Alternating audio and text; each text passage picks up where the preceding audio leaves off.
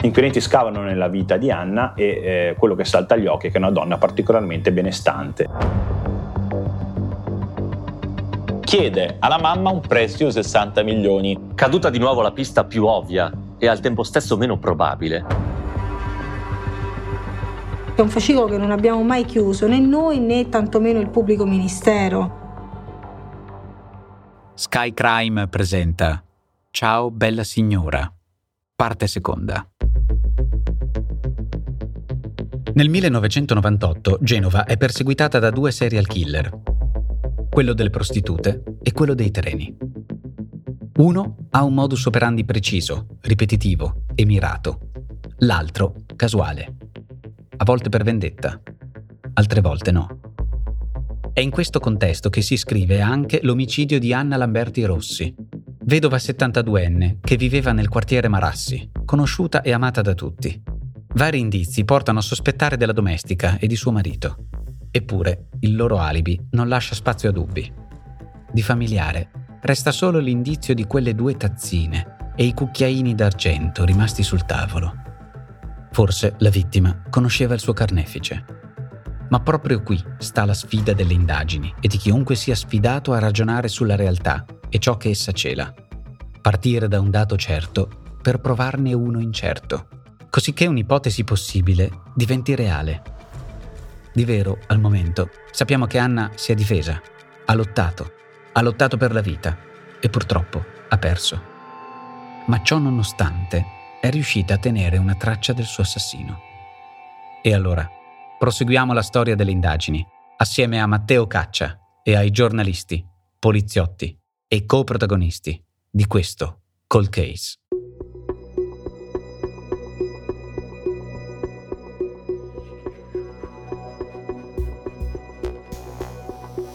L'autore di questo delitto c'è. Le tracce in quella casa le ha lasciate. Daniele Bocciolini, avvocato penalista e criminologo, riprende il discorso sull'analisi delle tracce di DNA rinvenute sul corpo e nella casa di Anna Rossi Lamberti. Sono stati fatti accertamenti genetici sulle tracce ematiche rinvenute sulla saponetta, subunguale, quindi sotto le unghie per verificare se la signora nei confronti di chi si fosse eh, difesa si pensò di analizzare anche tutto quello che erano i reperti rinvenuti sulla scena eh, del crimine, quindi il bicchiere, la tazzina, eh, c'era un posacenere. Stiamo parlando però in realtà del 1998 in cui la tecnologia eh, era un, un po' più arretrata di quella attuale, ora è molto molto meno manuale. All'epoca era estremamente manuale. Lui è il professor Alberto Bellocco, medico legale e criminologo. Chi invece si era occupata di commissionare ai medici legali le analisi biologiche dei reperti rinvenuti tra le dita della mano del cadavere è Alessandra Bucci, vicario del questore di Sassari. Abbiamo effettuato tantissime campionature di DNA. Io credo che tutto l'entourage della signora Rossi, a partire da quello più stretto, quindi diciamo i, i parenti, gli amici, i frequentatori abituali, per finire con diciamo profili maschili anche lontani, banalmente l'elettricista, l'abbiamo percorsi tutti. Le tracce biologiche, chiaramente i campioni biologici, sono state prese in maniera con, con degli stratagemmi degli inquirenti, ad esempio sono stati tutti sentiti in caserma, gli si offriva il caffè, gli si faceva fumare la sigaretta e poi gli esami del DNA per comparare con le tracce trovate sul luogo del delitto sono state utilizzate quelle estratte ed estrapolate da questi bicchierini o mozziconi di sigaretta fumati. L'esito di questi 22 test del DNA è stato negativo nel senso che non, non è stata trovata una compatibilità, non è stato fatto un match con eh, le tracce trovate sulla signora.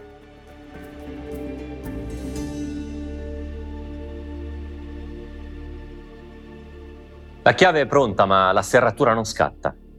La delusione è grande tra gli inquirenti certi che un esame a così largo raggio avrebbe di certo portato al match con il DNA dell'assassino. Ma l'indagine scientifica è appena iniziata e tutto può ancora succedere. Anche perché intanto gli investigatori hanno capito che fare un passo indietro è l'unico modo per andare avanti.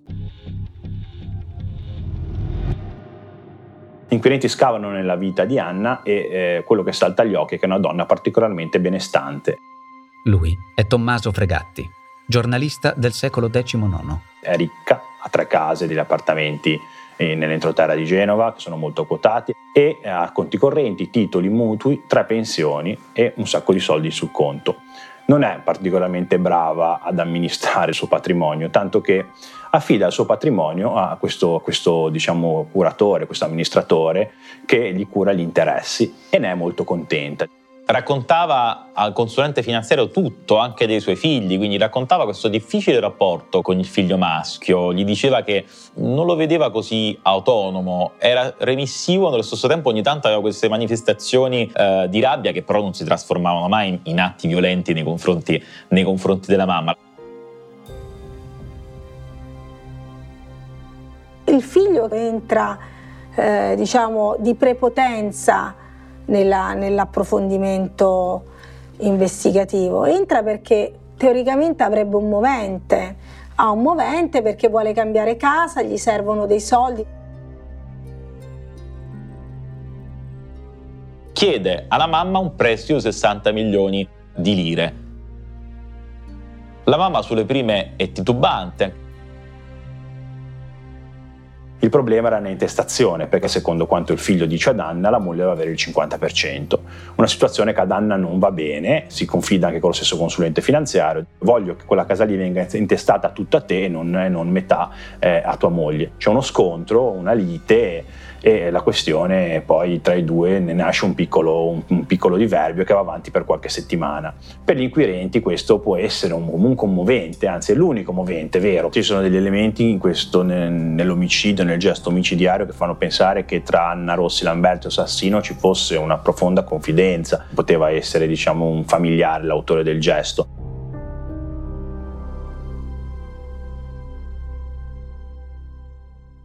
Proprio mentre il cerchio sembra stringersi intorno alla famiglia di Anna, adombrando il più terribile tra i delitti, accade un fatto che sembra riaprire uno scenario escluso troppo in fretta.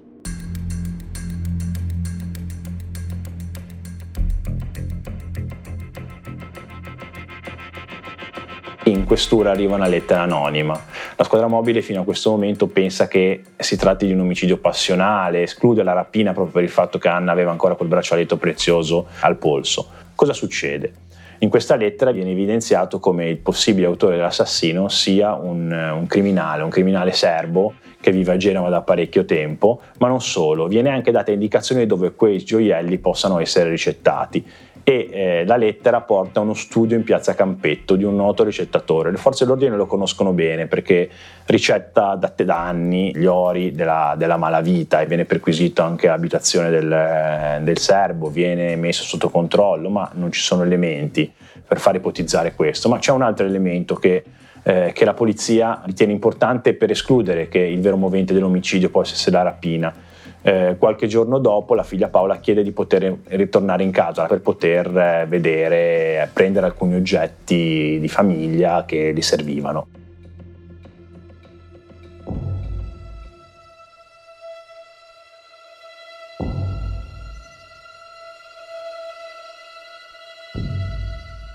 Fa un elenco, quando va a casa trova dentro una credenza un piccolo tesoro. C'è un barattolo con dentro dei gioielli, degli anelli, ma anche delle pietre preziose.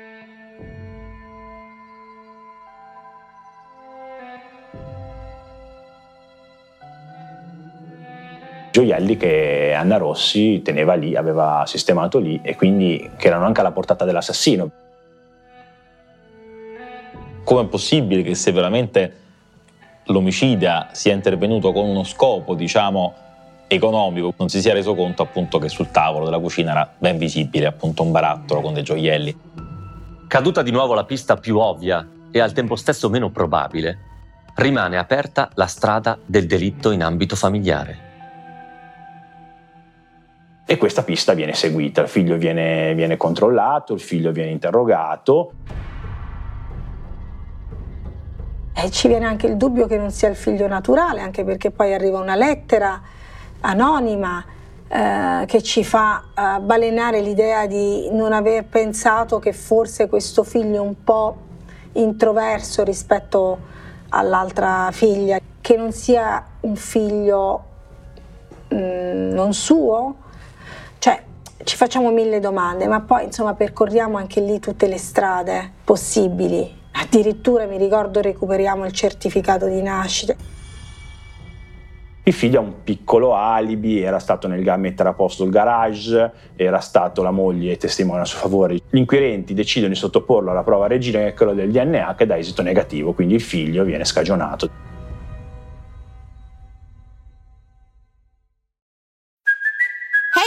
Cuoco for Priceline. Ready to go to your happy place for a happy price? Well, why didn't you say so? Just download the Priceline app right now and save up to 60% on hotels. So, whether it's Cousin Kevin's Kazoo concert in Kansas City, go Kevin, or Becky's Bachelorette Bash in Bermuda, you never have to miss a trip ever again. So, download the Priceline app today. Your savings are waiting.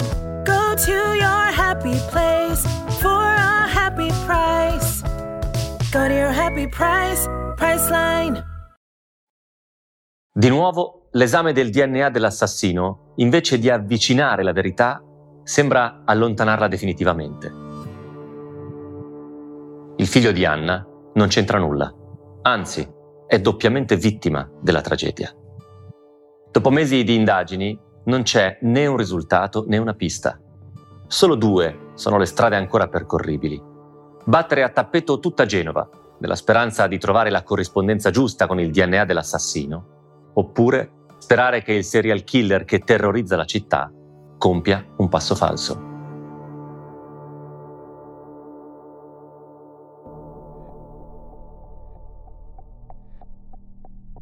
Passa quasi un mese dall'omicidio di Salita Franzonina e viene arrestato l'autore dei 17 omicidi che avevano riguardato Genova e Donato Bilancio.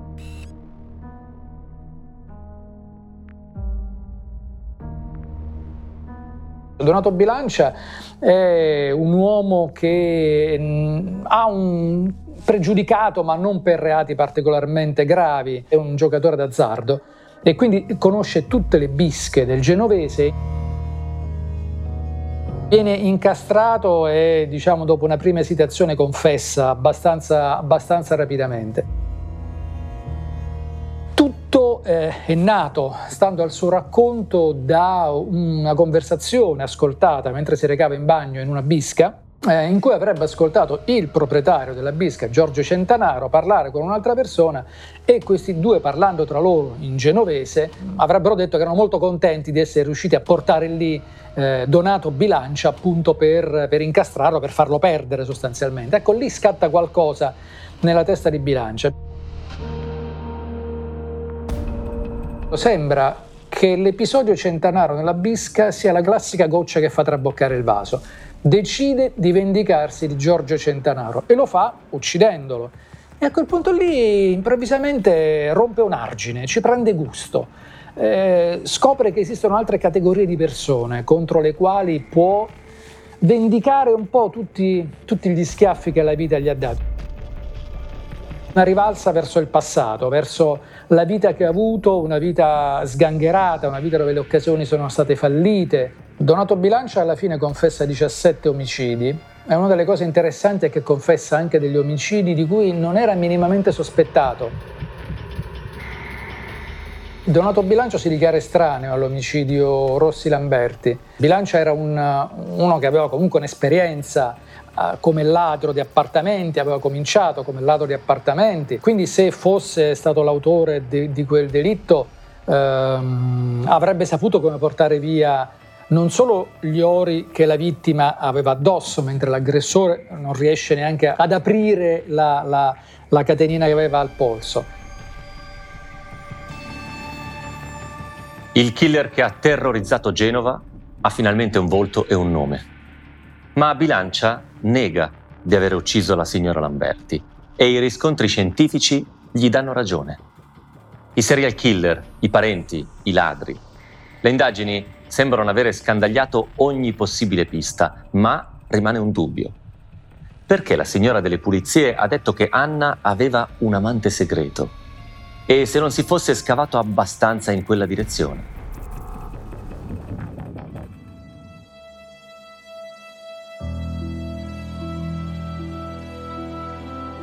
Anna era una persona eh, che teneva molto al suo aspetto esteriore, si curava, andava eh, dall'estetista, andava a farsi le unghie, attira l'attenzione di molti, di molti anziani della zona che cercano appunto di stringere amicizia.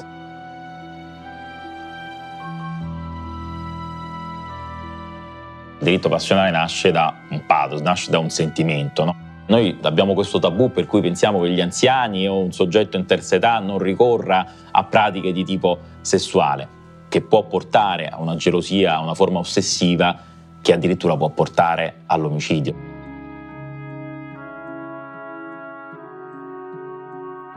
Viene fuori che aveva due amicizie sostanziali. Uno un vecchietto che abita nella zona, un ottantenne, che eh, aveva conosciuto Anna nella, nella sala del, del medico di, di, famiglia. Erano in attesa di essere visitati, il vecchietto si era avvicinato a lei, gli aveva scambiato qualche parola e era nata una simpatia.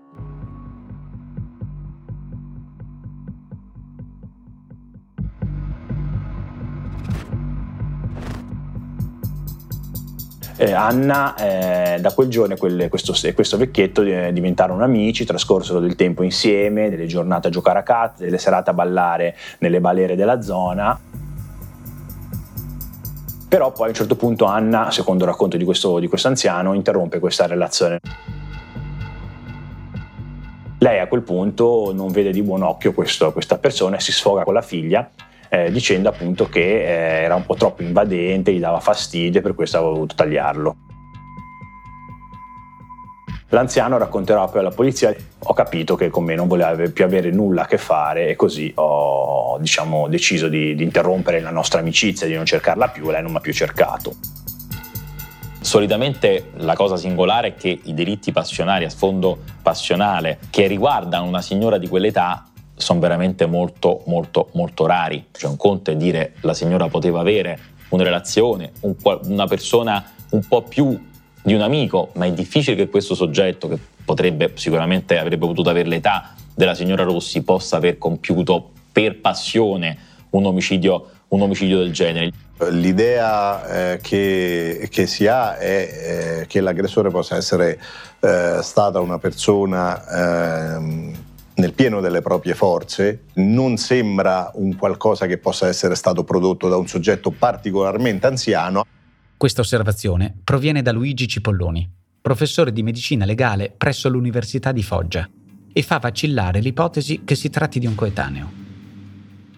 Di nuovo la pista passionale si arena.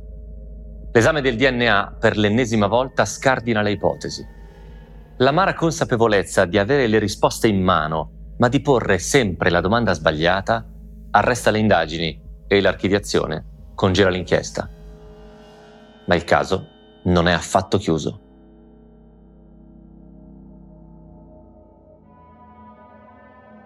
Sono passati due anni e la figlia, come farebbero tutti, tutti, va a trovare la propria madre al Camposanto, a Staglieno, che è il principale cimitero di Genova e mentre sta pregando nota sulla, sulla tomba di Anna Rossi Lamberti una pietra, una pietra con, eh, con una scritta Ciao bella signora.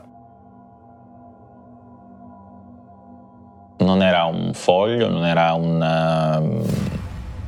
Uh, non era diciamo una scritta uh, rimovibile, era proprio una reale e propria incisione. E questo già ha un so che di inquietante. La figlia che diciamo trova, rinviene questa pietra su questa, sulla tomba della mamma non, non, dà importanza lì per lì a questo, a questo elemento e poi se ne disfa. Poi probabilmente si pente e dice forse dovevo avvisare qualcuno e cerca di ovviamente ritrovarla, non, la, non trova più ovviamente questa, questa pietra. Ed è quasi una firma, sembra quasi tanto non mi avete trovato, insomma, tanto non mi troverete mai, questo è il, quello, il significato che potrebbe avere questa frase.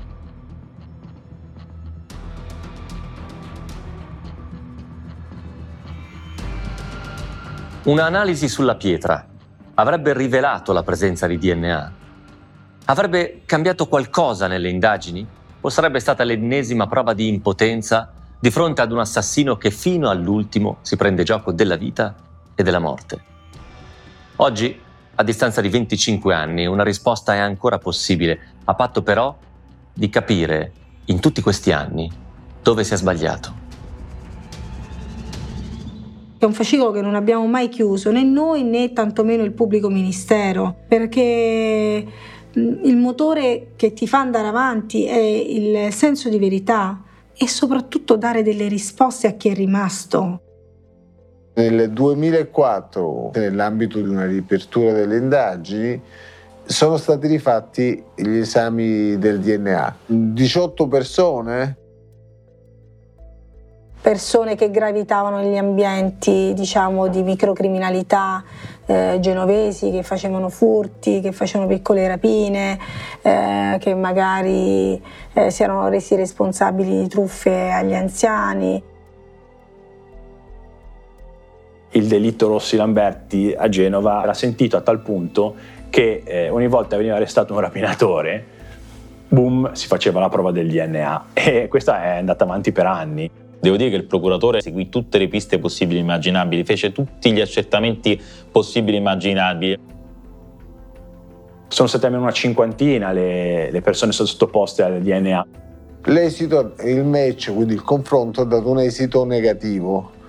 Per cinque persone non ha dato esito, nel senso c'è scritto che è un esito negativo, non già perché non è compatibile, ma verosimilmente perché le tracce acquisite del, del materiale biologico degli ipotetici eh, indagati non era sufficiente per effettuare il confronto. Nel 2004 la Polizia Scientifica di Roma, quando fece i confronti degli esami del DNA, ha scritto testualmente sarebbe opportuno riprendere il campione del DNA. Non mi è parso che questa, questa cosa sia stata portata avanti. Probabilmente qualcuno, eh, anche vicino o che semplicemente aveva conosciuto Anna Laberti Rossi, non è stato attenzionato magari in maniera sufficiente. È chiaro che questo DNA c'è, c'è la speranza che prima o poi il, qualcosa salti fuori. Sai che cosa sperano gli investigatori quando percorrono tutte le strade e le strade non portano alla risoluzione del caso? Sperano sempre che ci sia qualcuno che sa che si decida a parlare anche in forma anonima. Un pentimento, un ravvedimento, una segnalazione, un qualcosa che riporti gli investigatori sulla strada giusta. Questa cosa non è accaduta. Qualche volta nella, nella storia succede. La storia di Anna ci insegna tante cose. Per esempio che una risposta a metà è sempre una risposta sbagliata e che l'intuito, la creatività e l'esperienza, cioè i fattori umani, non possono sostituire la scienza nel conseguimento della verità. I figli di Anna Rossi Lamberti stanno ancora aspettando.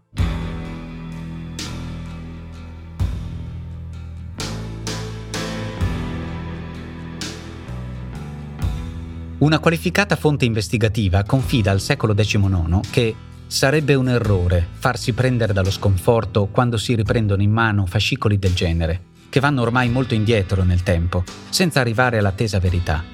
Significa comunque che le tecniche evolvono. Perché raccontare tutto ciò? Forse perché la speranza è proprio quella, che si possa tornare a parlare di queste vicende perché c'è qualcosa che va aggiunto alla trama, qualcosa che possa mettere un punto, la verità, come forma di rispetto per le vittime.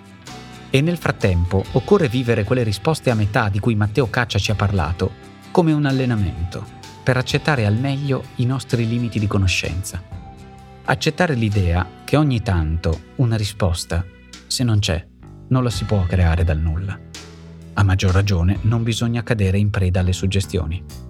I mostri, se non si conoscono, devono restare anonimi e non diventare dei girolimoni o delle streghe. Ma non si può somministrare solo incertezza. Di cold case torneremo a parlare. Basta spostarsi nelle viscere di un altro capoluogo. Dalla prossima settimana, invece, ci sposteremo su altri crimini e sui tortuosi percorsi che hanno portato alla loro soluzione. Hai ascoltato Mostri senza nome, Genova. Una serie Sky Crime. Adattamento audio Alessio Abeli e Francesco Marchi. Voce Francesco Marchi. Produzione Voice.fm.